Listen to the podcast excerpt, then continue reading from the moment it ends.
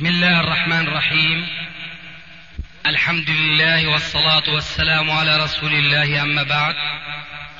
فهذا أحد أشرطة سلسلة الهدى والنور من الدروس العلمية والفتاوى الشرعية لشيخنا المحدث العلامة محمد ناصر الدين الألباني حفظه الله ونفع به الجميع.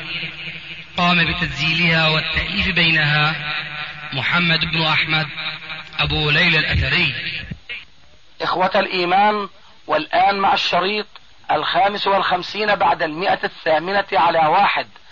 أجوبة العلامة الألباني على أسئلة الأخ خالد العنبري تحت عنوان التحرير لأصول التكفير. تم تسجيل هذا المجلس في الواحد والعشرين من رمضان 1416 هجري. الموافق اليوم العاشر من الشهر الثاني 1996 ميلادي. لا إله إلا الله لا إله تفضل. إن الحمد لله نحمده ونستعينه ونستغفره ونعوذ بالله من شرور أنفسنا وسيئات أعمالنا. من يهده الله فلا مضل له ومن يضلل فلا هادي له. وأشهد أن لا إله إلا الله وحده لا شريك له وأشهد أن محمدا عبده ورسوله. أما بعد أبا عبد الرحمن فضيلة الشيخ الداعية العلامة النقاد المحدث دعك محمد دعك من هذه الألفاظ. ناصر الدين الألباني. لا شك كما يقول أبو قلابة إن مثل العلماء كمثل النجوم التي يهتدى بها والأعلام التي يقتدى بها فإذا تغيبت تحيروا وإذا تركوها ضلوا. ألا وإن الشباب اليوم في حيرة شديدة تجاه مسائل الإيمان والكفر.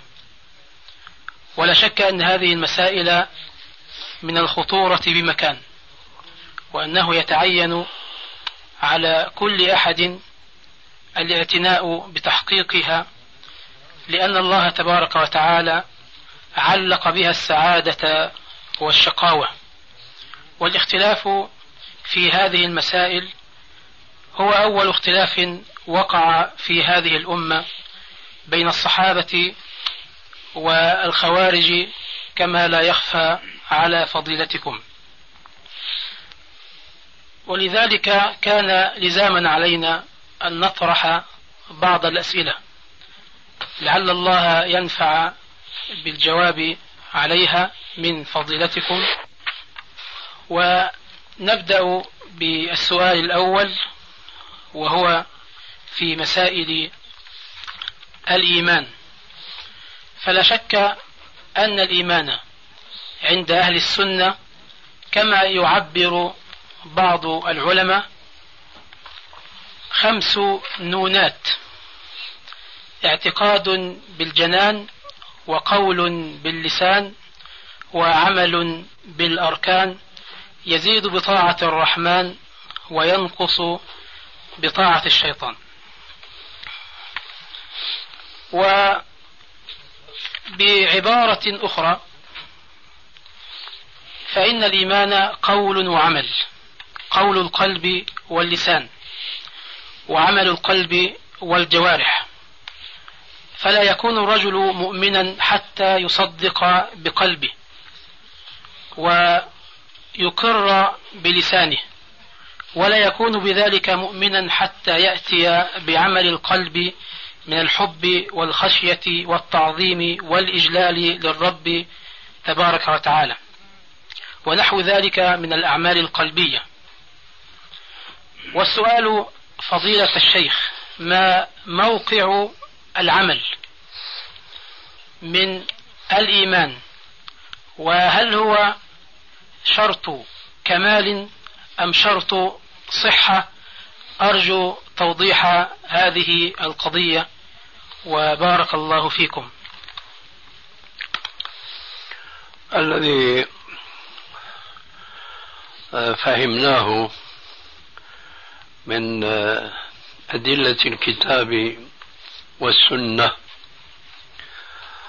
ومن أقوال الأئمة من صحابة وتابعين وأئمة مجتهدين أن ما جاوز العمل القلبي وتعداه إلى ما يتعلق بالعمل البدني فهو شرط كمال وليس شرط صحة. ولذلك فالزيادة والنقصان الذي هو معروف عند العلماء وجاء ذكره في تضاعف السؤال إنما يزيد بهذه الأعمال وينقص. فهناك ارتباط وثيق جدا. بين العمل القلبي والعمل البدني.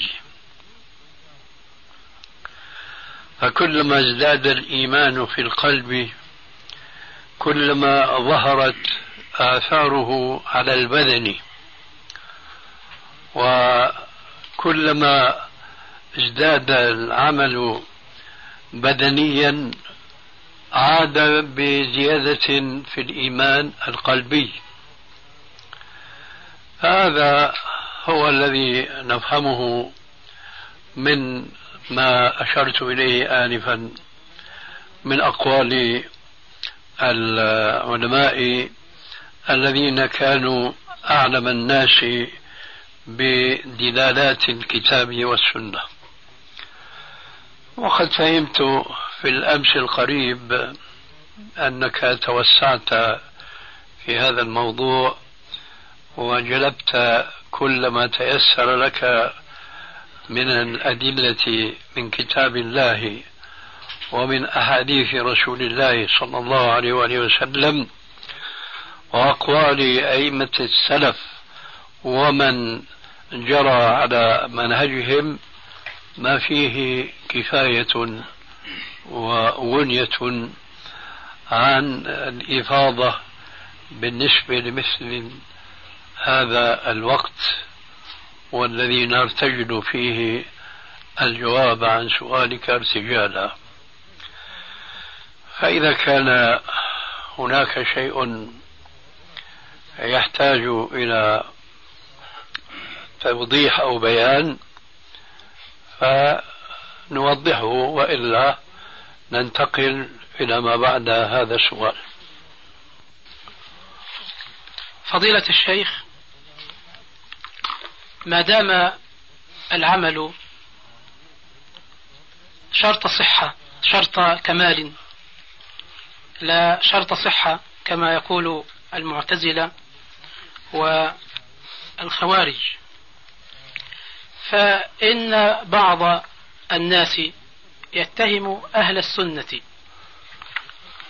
أو يتهم بعض السلفيين بأنهم مرجئة. ذلك لأنهم يعتقدون أنهم إن قالوا إن العمل شرط كمال فإن ذلك يؤدي إلى أن الإيمان قول بلا عمل. ويقولون هذا قول المرجئة. فما دمتم أنتم أيها السلفيون لا تكفرون تارك الأعمال. ومن تلك الأعمال الأركان الخمسة وكذلك من ترك الحكم بغير ما أنزل الله من غير ما جحود واستحلال فأنتم مرجئة. فما ردكم على هذه الفرية؟ بارك الله فيكم. أولا نحن ما يهمنا الاصطلاحات الحادثة بقدر ما يهمنا اتباع الحق حيثما كان. فسواء قيل أن هذا مذهب الخوارج أو المعتزلة فهم يقولون معنا لا إله إلا الله محمد رسول الله. فهل معنى كوننا وافقناهم على هذه الكلمة الطيبة أن نحيد عنها لأن غيرنا من أصحاب الانحراف عن الحق هم يقولون بذلك أيضا؟ بداهة سيكون الجواب لا وإنما نحن كما جاء في بعض الأحاديث الصحيحة ندور مع الحق حيث دار. فالذين يتهمون أهل السنة الذين يقولون بما ذكرنا مما عليه الأئمة بالإرجاء. فما هو هذا الإرجاء؟ عندهم ما هو هذا الإرجاء؟ الذين يقولون بالإرجاء لا يقولون بأن الإيمان يزيد وينقص بالأعمال الصالحة. ولذلك فثمة خلاف واضح جدا بين أهل الحق وبين المرجئة.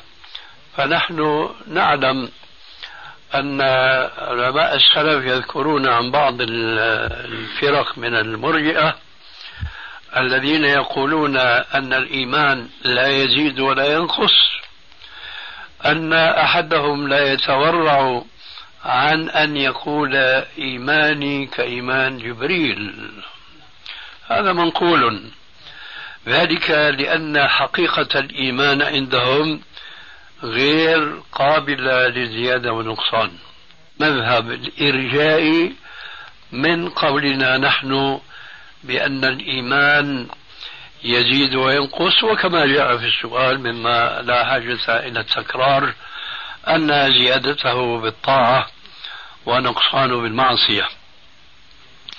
ولقد بلغ من آه، انحراف القائلين القائلين بالإرجاء حقيقة مبلغا خالفوا فيه نصوصا غير النصوص التي تدل صراحة في الكتاب والسنة على أن الإيمان يزيد آه، فقالوا بأنه بناء على قولهم أن الإيمان لا يزيد ولا ينقص قالوا تلك الكلمة وبنوا عليها أنه لا يجوز الاستثناء في الإيمان. لا يجوز أن يقول أنا مؤمن إن شاء الله. ورتبوا على هذه القولة آه، حكما خطيرا جدا وهو تكفير من يستثني في إيمانه. فمن قال أنا مؤمن إن شاء الله قد جاء في كتب الفروع بأنه لا يجوز لحنفي أن يتزوج بشافعية لأنهم يستثنون في إيمانهم. هكذا كان قد صدر من بعض علمائهم من قبل. ثم جاء من يظن بأنه كان من منصفيهم أو من المعتدلين فيهم فأفتى بالجواز لكن الحقيقة أنني أتساءل أيهما أخطر؟ أهذا الذي أفتى بالجواز بالتعليل الآتي أم أولئك الذين صرحوا بأنه لا يجوز للحنفي أن يتزوج بالشافعية لأنهم يشكون في أيمانهم. فالتي تشك في آه، إيمانها لا تكون مسلمة ولا من أهل الكتاب ليجوز أن يتزوجها لو كانت من أهل الكتاب. فجاء هذا الذي قد يظن أنه من المعتدلين فيهم فأجاب حينما آه، سئل وهو المعروف بمفتي الثقلين ومؤلف التفسير. قال يجوز والتعليل الآن هو موضع العبرة تنزيلا لها منزلة أهل الكتاب. فهذا هو جواب المرجئة. فلا شك أن الذين يتهمون القائلين بكلمة الحق مما سبق بيانه آنفا أن الإيمان يزيد وينقص إلى آخره أنهم يقولون على أهل الحق ما ليس فيهم وفي اعتقادي أنهم يعلمون ما يقولون ويعلمون أنهم مبطلون فيما يقولون. فالفرق في اعتقادي واضح جدا بين عقيدة السلف وبين المرجئة فشتان بين الفريقين والظلم من هؤلاء الناشئين اليوم الذين يتهمون أتباع السلف الصالح بأنهم مرجئة. نعم. ثم إن شيخ الإسلام ابن تيمية قسم فرق المرجئة إلى ثلاثة أقسام. فمنهم من يقول إن الإيمان مجرد ما في القلب ومنهم من يقول إنه مجرد قول اللسان. وهذا لا يعرف لأحد قبل الكرامية الفرقة المعروفة. نعم. وهناك قول ثالث للمرجئة وهم مرجئة الفقهاء إذ يقولون هو تصديق القلب وقول اللسان. وعامة المرجئة كما تعلمنا من فضيلتكم يذهبون إلى أنه لا يزيد ولا ينقص ولا يتبعض ولا يتفاضل أهله فيه بل إيمان الجميع سواء. أما السلفيون أهل الحديث والسنة فإنهم يقولون إنه اعتقاد وقول وعمل يزيد وينقص ويتبعض ويتفاضل أهله فيه ويستثنون في الإيمان ويرون أنه أصل وفرع. كما أننا كما أني أضيف إلى كلماتكم الطيبة قولة طيبة لابن أبي العز في شرحه للعقيدة الطحوية يقول فيما يقول إن الإرجاء المذموم الذي ذمه عفوا كيف يقول؟ يقول إن الإرجاء المذموم يؤدي إلى ظهور الفص الفسق والمعاصي. بأن يقول العبد أنا مؤمن مسلم حقا كامل الإيمان والإسلام. ولي من أولياء الله.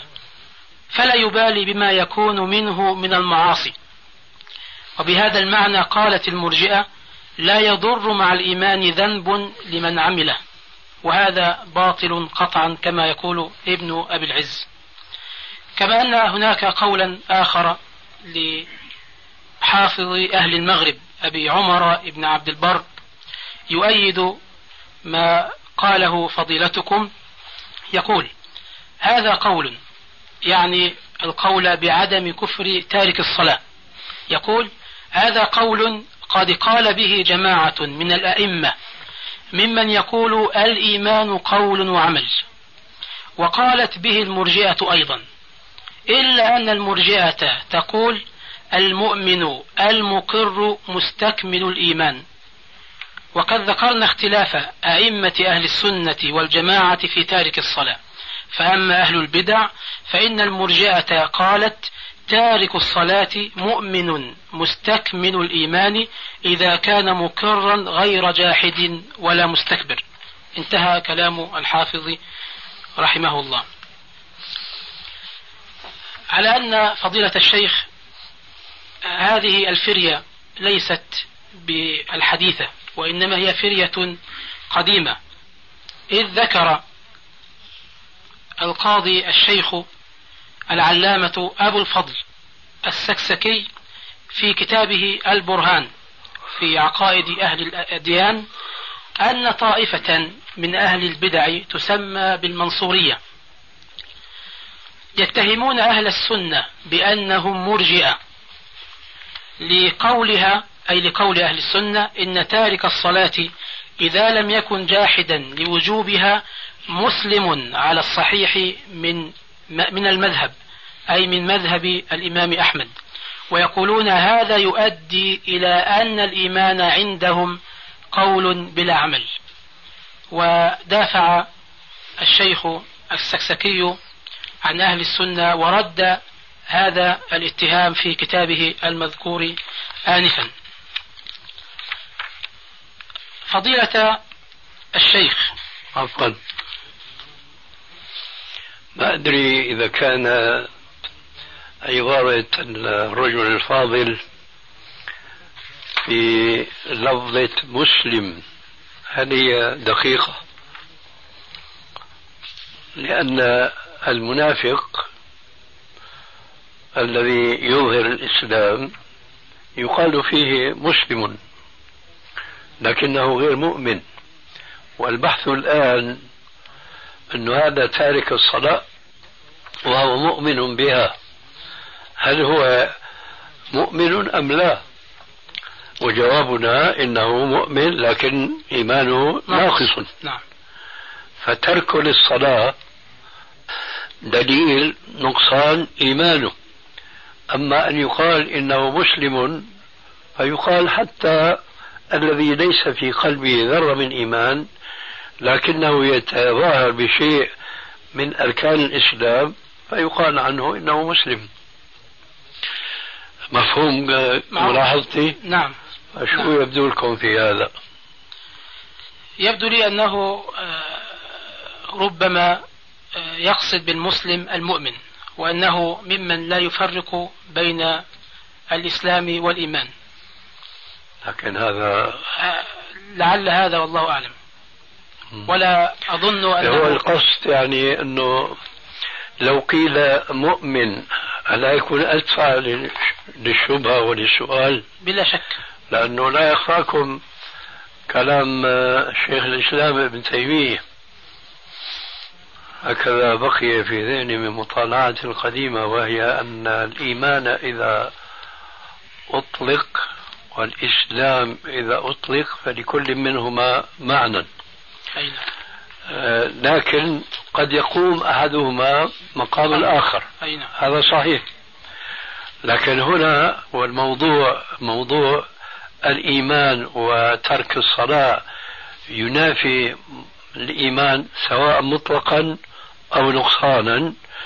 فكنت أظن أنه يكون بدل كلمة مسلم أن يقال إنه مؤمن ثم يقرن معه أن لا يتوهم من هذا الإطلاق بأنه كامل الإيمان ردا على المرجئة. هذه ملاحظة أحببت أن أذكرها بالنسبة لهذا النص وهذا النص بلا شك يفيد ردا قويا على الذين يستغلون القول الصحيح ويحاولون آه، آه، إلقاء التهمة على أهل الحق. نعم. آه، بذا انتهينا من مبحث الإيمان وإن كان على سبيل الاختصار الشديد لكن نظرا لوقتكم الذي سمحتم به لنا فنتطرق إلى موضوع التكفير. فلا شك أن الكفر نوعان كفر أكبر وكفر أصغر. والمقصود من بحثنا معكم هو الكفر الأكبر المخرج من الملة. نعم. ولا شك أن الكفر المخرج من الملة كما هو عند أهل السنة والجماعة ستة أنواع وليس بنوع واحد. تكذيب وجحود وعناد ونفاق وإعراض وشك. وإنما تنوع الكفر هذا التنوع بسبب اختلاف مواقف الناس تجاه الحق الذي أرسل الله به الرسل وأنزل به الكتب. فمن الناس من يكفر بلسانه وقلبه وهذا هو كفر التكذيب. والغالب على هؤلاء هو عدم إحاطتهم بما أنزل الله. لذلك كفروا وكذبوا. ومما يشير إلى ذلك قول ربنا ويوم نحشر من كل أمة فوجا ممن يكذب بآياتنا فهم يوزعون. حتى إذا جاءوا قال أكذبتم بآياتي ولم تحيطوا بها علما أم ماذا كنتم تعملون؟ ومن الناس من يتيقن بقلبه أنه الحق ولكن يكتم ذلك ويكذبه بلسانه. عفوا ممكن نقف عند النوع الأول لأنه بدالي في شيء وهو ذكرتم آه، معنى أنهم ما أحاطوا. عيد, عيد كلامك. أقول الغالب على هؤلاء أنهم كذبوا بالإسلام لأنهم لم يحيطوا بها علما. إيه، لم يحيطوا بالإسلام علما لم يحيطوا بها علما. نعم. هل هذا شرط؟ أقول الغالب بدليل قول ربنا. الإحاطة بالإسلام يا أستاذ يعني بالكاد أن نقول بالعلماء المسلمين أنفسهم فضلا عن الكفار الذين هم لا يعرفون من الإسلام إلا الشيء القليل. فأنا أعتقد أنه الإتيان بلفظة الإحاطة هنا يفسد علينا آه، عقيدتنا. نعم. لأن الإحاطة لا حدود لها. وإنما يكفي كما لا يخفاكم جميعا يكفي آه، ليقع الشخص في الكفر أن يتحقق فيه معنى قوله تعالى وجحدوا بها واستيقنتها أنفسهم إذا علم أن آية من كتاب الله أنزلها الله ثم جحد بها هنا لا يوجد إحاطة. لكن يوجد إنكار لما أحاط به علمه في هذه الجزئية. فما يبدو لي أن وضع كلمة الإحاطة هنا هي تفيد في ضبط العقيدة. المقصود بارك الله فيكم أنه آه، إذا كذب الإنسان بالإسلام فمعنى ذلك إما أن يكون جاهلا بالإسلام ولم يبحثه حق البحث ولذلك كذب به. هذا إذا كان مكذبا بقلبه وبلسانه. يعني يكون في واقع الأمر آه، مكذبا بقلبه وهو صادق في ذلك التكذيب من حيث الواقع. آه، قلت هذا لكي أفرق بين هذا النوع والنوع الآخر ألا وهو كفر الجحود. وكفر الجحود فهو أن يتيقن بقلبه أنه الحق ولكنه يكتم ذلك ويكذبه بلسانه. وذلك ككفر فرعون بموسى واليهود بمحمد صلى الله عليه وسلم. وفي ذلك يقول ربنا كما تفضلتم آنفا وجحدوا بها واستيقنتها أنفسهم ظلما وعلوا. فلما جاءهم ما عرفوا كفروا به. هذا هو كفر الجحود. أما كفر العناد فأن يكر بالإسلام باطنا وظاهرا بقلبه ولسانه لكنه لا ينقاد للإسلام بغضا واستكبارا ومعارضة لله ورسله. فهو وإن كان مصدقا بهذا الحق فإن تلك المعاندة تنافي هذا التصديق وذلك ككفر إبليس اللعين. كما قال ربنا إلا إبليس أبى واستكبر وكان من الكافرين. وأما كفر الإعراض فأن يعرض عنه لا يصدقه ولا يكذبه ولا يصغي له البتة ولا يسمعه عمدا. واستهتارا واستكبارا. كما قال ربنا كتاب فصلت آياته قرآنا عربيا لقوم يعلمون. بشيرا ونذيرا فأعرض أكثرهم فهم لا يسمعون. ثم قال وقالوا قلوبنا في أكنة مما تدعون إليه وفي آذاننا وقر ومن بيننا وبينك حجاب فاعمل إننا عاملون. وذلك ككفر إبليس اللعين. كما قال ربنا إلا إبليس أبى واستكبر وكان من الكافرين. وأما كفر الإعراض فأن يعرض عنه لا يصدقه ولا يكذبه ولا يصغي له البتة ولا يسمعه عمدا واستهتارا واستكبارا. كما قال ربنا كتاب فصلت آياته قرآنا عربيا لقوم يعلمون بشيرا ونذيرا فأعرض أكثرهم فهم لا يسمعون. ثم قال وقالوا قلوبنا في أكنة مما تدعون إليه وفي آذاننا وقر ومن بيننا وبينك حجاب فاعمل إننا عاملون. ثم كفر الشك فمن الناس من يظل في شك وتردد لا يجزم بشيء. والنوع الأخير هو كفر النفاق ولا يحتاج إلى تبيان. وبناء على ذلك أتوجه بسؤالي إليكم. هل يكون الكفر بالقلب فقط أم أنه يكون بالقلب؟ والعم واللسان والعمل وبعبارة أخرى. هل يكون الكفر بالاعتقاد فقط أم يكون بالاعتقاد والقول والعمل؟ نبئوني بعلم بارك الله فيكم.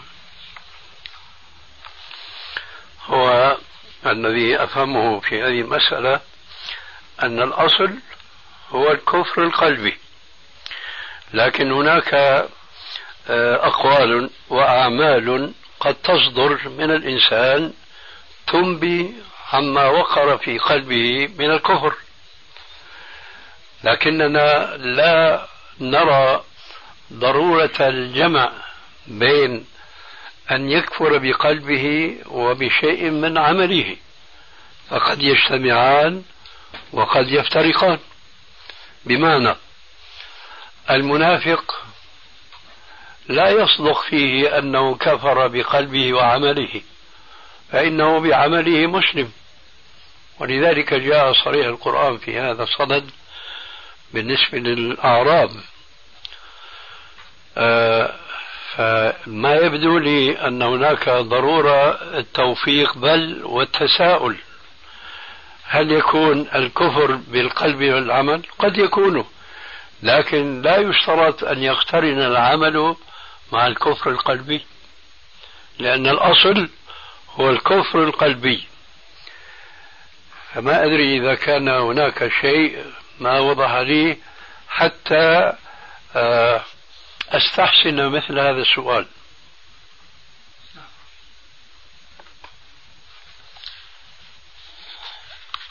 لعلي آه، أوضح هذا نعم. بكلمة لابن القيم رحمه الله تعالى. توضح ما أريد أن أصل إليه. نعم.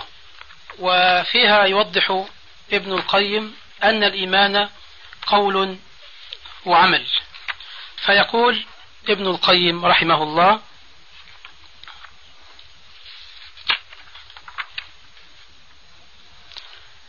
الإيمان قول وعمل والقول قول القلب واللسان والعمل عمل القلب واللسان وبيان ذلك. أن من عرف الله بقلبه ولم يقر بلسانه لم يكن مؤمنا. كما قال عن قوم فرعون وجحدوا بها واستيقنتها أنفسهم. فهؤلاء حصل لهم قول القلب وهو المعرفة والعلم. ولم يكونوا بذلك مؤمنين. ولذلك من قال بلسانه ما ليس في قلبه لم يكن بذلك مؤمنا بل كان من المنافقين وكذلك من عرف بقلبه وأقر بلسانه لم يكن بذلك لم يكن بمجرد بمجرد ذلك مؤمنا حتى يأتي بعمل القلب من الحب والبغض والموالاة والمعاداة. فيحب الله ورسوله ويوالي أولياء الله ويعادي أعداءه ويستسلم بقلبه لله وحده وينقاد لمتابعة رسوله وطاعته والتزام شريعته ظاهرا وباطنا. وإذا فعل ذلك لم يكفي في كمال إيمانه حتى يفعل ما أمر به.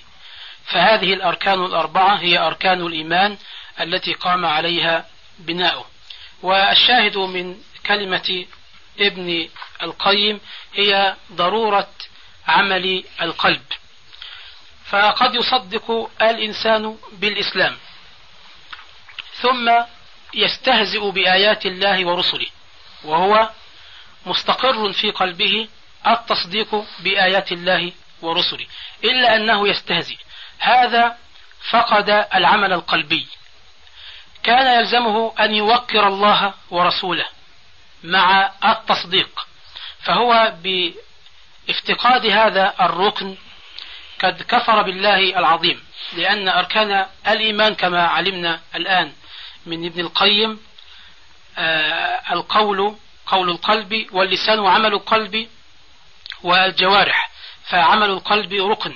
هذا المستهزئ بآيات الله ورسوله وإن كان في بعضهم من يكون مصدقا فقد فقد هذا الركن الركين من أعمال الإيمان. ولذلك فإن الكفر لا يكون بالتكذيب فقط ولا آه، يكون بعدم التصديق وربما يقع الإنسان في الكفر وهو مصدق كما كان إبليس اللعين كان مصدقا إلا أنه استكبر عن السجود كما أمر ربه وربنا تبارك وتعالى. وكذلك كان فرعون مصدقا. لقد علمت ما أنزل هؤلاء إلا رب السماوات والأرض بصائر.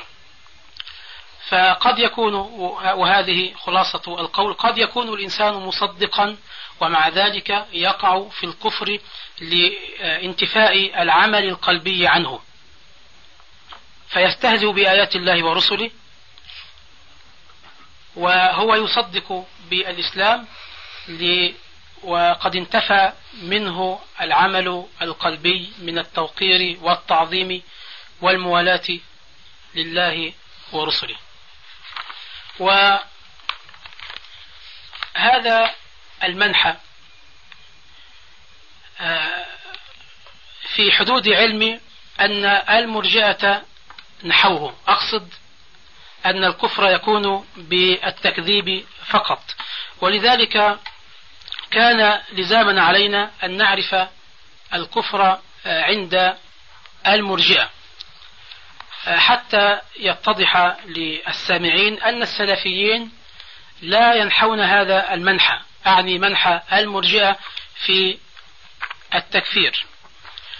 وإذا تحرر لنا الإيمان عند المرجئة على اختلاف فرقهم كما آه، تكلمنا فيه سابقا فمن السهل الميسور معرفة الكفر آه، عند المرجئة. فالمرجئة عفوا. كلام القيم في الواقع يجب الوقوف عنده قليلا. أنتم تعلمون أن هناك إيمان وتصديق ومعرفة. وتعلمون أيضا بأن المعرفة والكفر يجتمعان. نعم. لكن هل يجتمعان الكفر والإيمان في آن واحد؟ وأعني هنا بالإيمان هو الأصل الذي جاءت آه، الأحاديث تتحدث عنه. بالنسبة لأهل النار الذين يعذبون على حسب استحقاقهم بسبب بعدهم عن الإسلام عمليا حينما تأتي الشفاعة فتخرج من كان في قلبه مثقال ذرة من إيمان هذا المثقال من الإيمان هل يلتقي معه كفر؟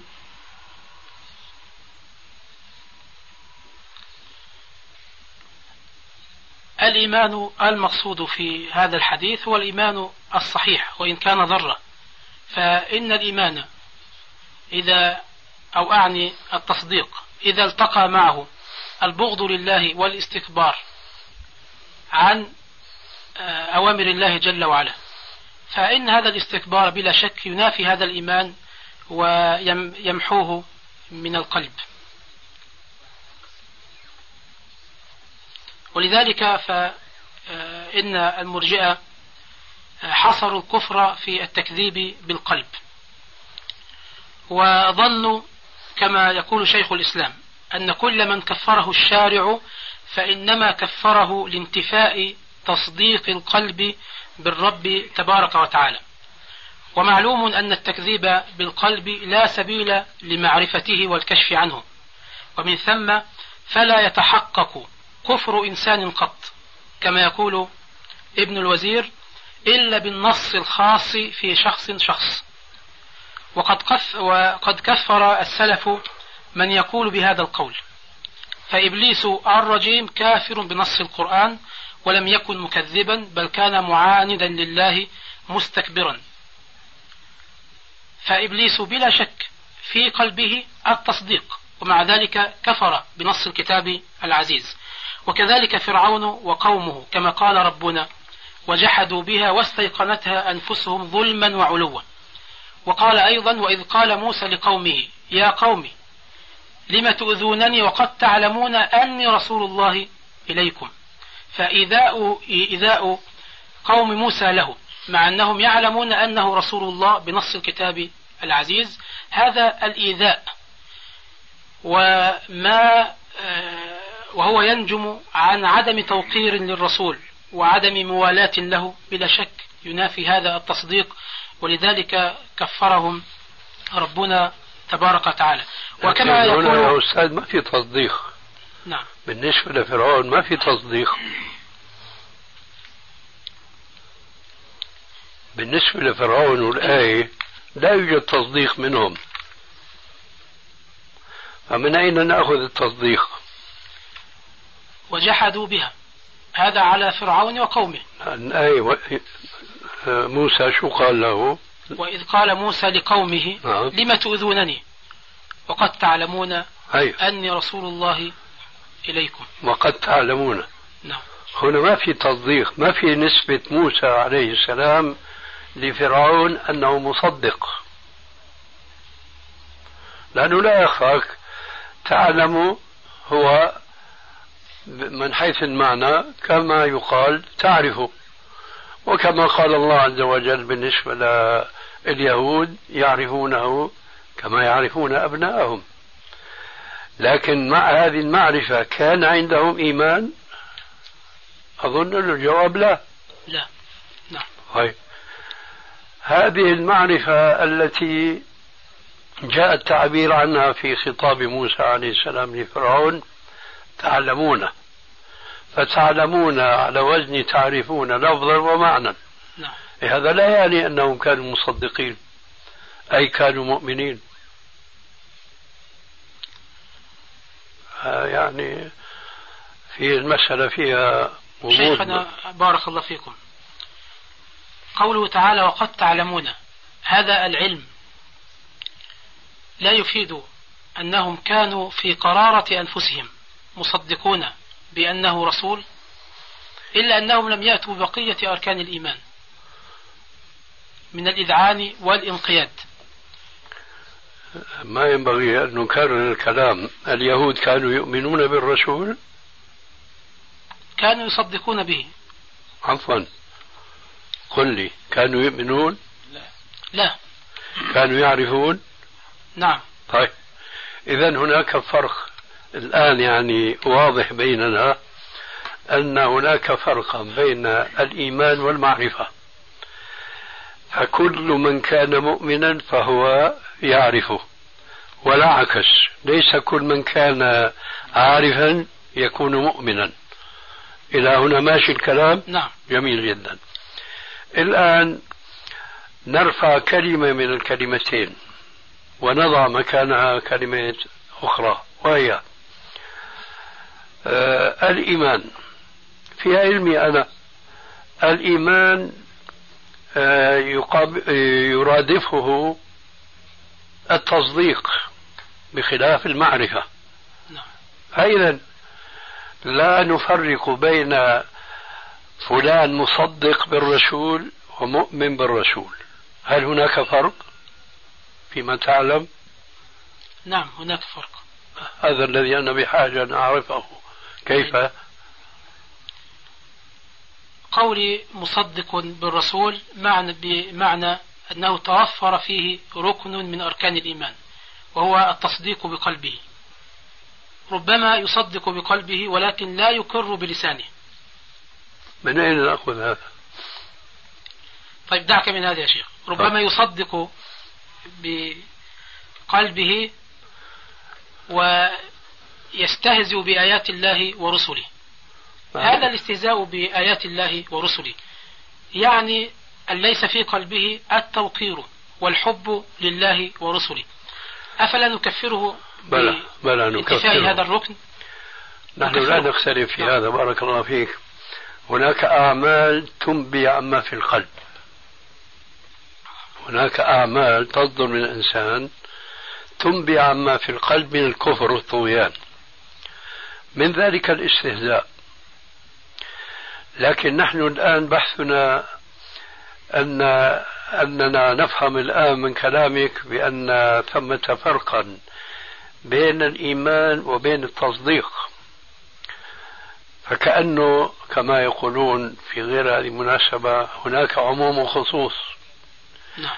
فكل من كان مؤمنا فهو مصدق.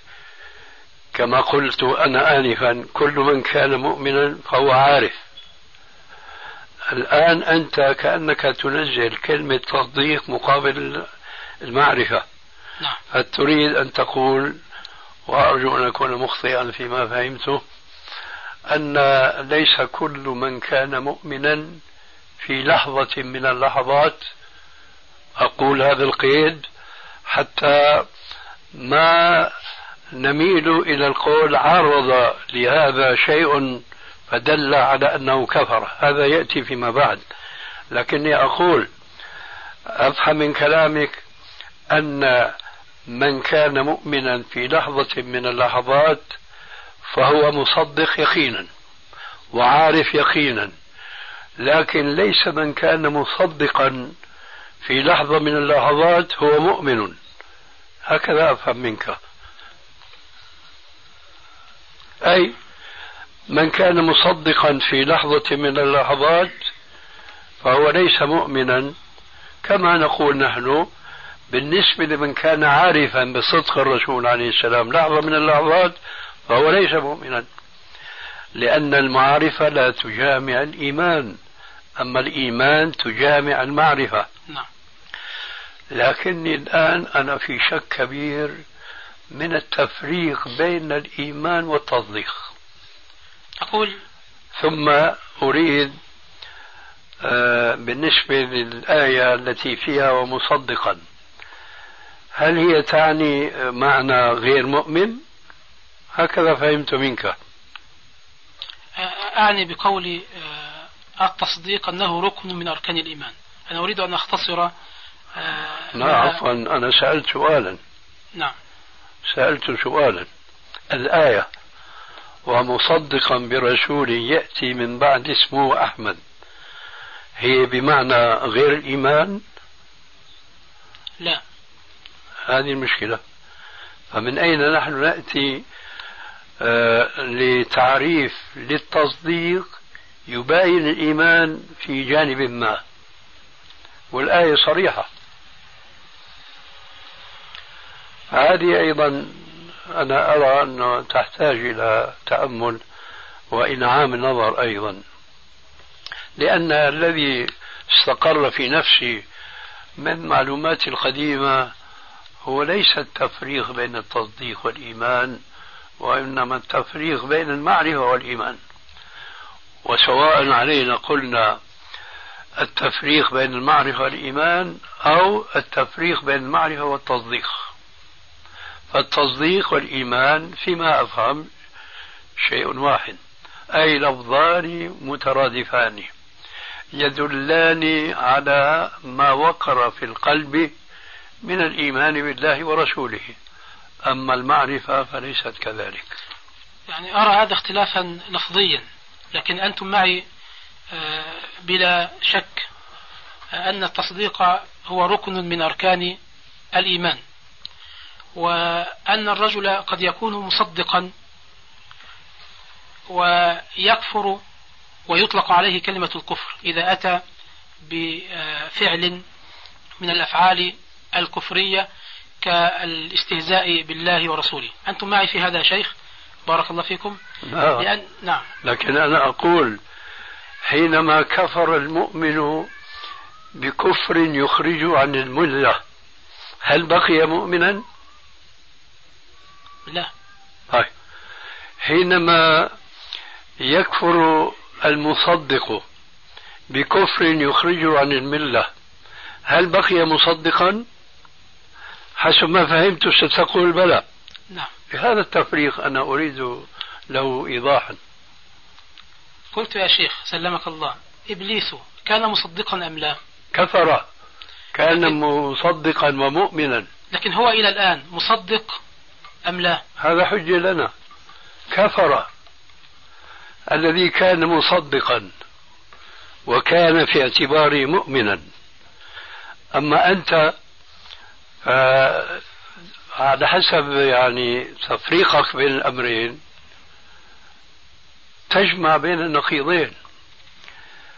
ففي الوقت الذي أنت تفرق بين التصديق والإيمان دعك وهذا التفريق الآن. قبل كفر إبليس كان مؤمنا أم لا؟ كان مؤمنا. طيب. وحينما كفر ظل مؤمنا؟ كافرا. أجب بارك الله فيك عن السؤال حتى يكون السين لم يكن مؤمنا. موضحا. بارك الله فيك. نعم. هذا هو. طيب. قبل أن يكفر كان مصدقا؟ وبعد أن كفر كان مصدقا. أجبت وزيادة. معليش. ما هو الدليل؟ الدليل أنه رأى الحق بعينه وأمي وخوطب ما هو الدليل من القرآن أو السنة أو أقوال الأئمة أن التصديق هو يباين الإيمان يلتقي مع الإيمان ويباينه كما قلنا في المعرفة تماما. فالآن مثالنا إبليس الرجيم. باتفاق الجميع كان مؤمنا. ثم لما كفر في استنكار حكم الله عز وجل في مثل قوله أسجد لمن خلقت طينا كفر أي لم يبقى مؤمنا. لكني أنا أقول أيضا لم يبقى مصدقا. لأنه لو كان مصدقا وبقي مصدقا لسجد. خلاصة حتى ما نضيع الوقت وسبحان الله الوقت يمضي. أرجو أن تعيد النظر في هذه النقطة لأنها فيها دقة من جهة ومن جهة أخرى أنا لا أعلم في حدود ما علمت وفوق كل ذي علم عليم أن العلماء يفرقون بين الإيمان والتصديق والنصوص التي تمر بنا وقد ننساها وذكرنا آه، إحداها آنفا هي ترادف الإيمان تماما. ومصدقا برسول يأتي من بعد اسمه أحمد أي ومؤمنا. فأنت إذا أردت أن تقول لا مصدقا لا تعني مؤمنا أنت بحاجة إلى نصوص من الكتاب والسنة وعلى الأقل من نصوص من أقوال أئمة السلف الذين نحن نقتدي بهم. فأرجو أن تعيد النظر في هذه النقطة لأننا كما تعلم الغاية عندنا لا تبرر الوسيلة يعني إذا أردنا من هذا الجانب أن نرد على المرجئة وكنا مخطئين في التفريق بين التصديق والإيمان ما بيكون يعني إلا أننا خربنا خربنا بيوتنا بأيدينا. فأرجو أن تعيد النظر في هذه النقطة و آه، تستجلب ما يتيسر لك من أدلة من الكتاب أو السنة صحيحة ثم من أقوال الأئمة في التفريق بين التصديق وبين الإيمان على الأقل لأتعلم أنا ما كان علي خافيا طيب يا شيخ. والآن أرى أن ما زال الخلاف لفظيا وأتلو عليكم قول ربنا الذين آتيناهم الكتاب يعرفونه كما يعرفون أبناءهم. فكفرهم ربنا تبارك وتعالى مع أنهم كانوا عارفين بصدق رسول الله صلى الله عليه وسلم. وهنا كلمة لابن القيم قال ومن تأمل القرآن والسنة وسير الأنبياء في أممهم ودعوتهم لهم وما جرى لهم معهم يجزم بخطأ أهل الكلام ومنه ومنهم المرجئة فيما قالوه وعلم أن عامة كفر الأمم عن تيقن وعلم ومعرفة بصدق أنبيائهم. انتهى كلام ابن القيم رحمه الله تعالى فأنا أريد. هذا نحن قلناه آنفا وأنت وافقت معي. لذلك أنا أقول خلاف لفظيا أن المعرفة قد تجتمع مع الإيمان وقد لا تجتمع.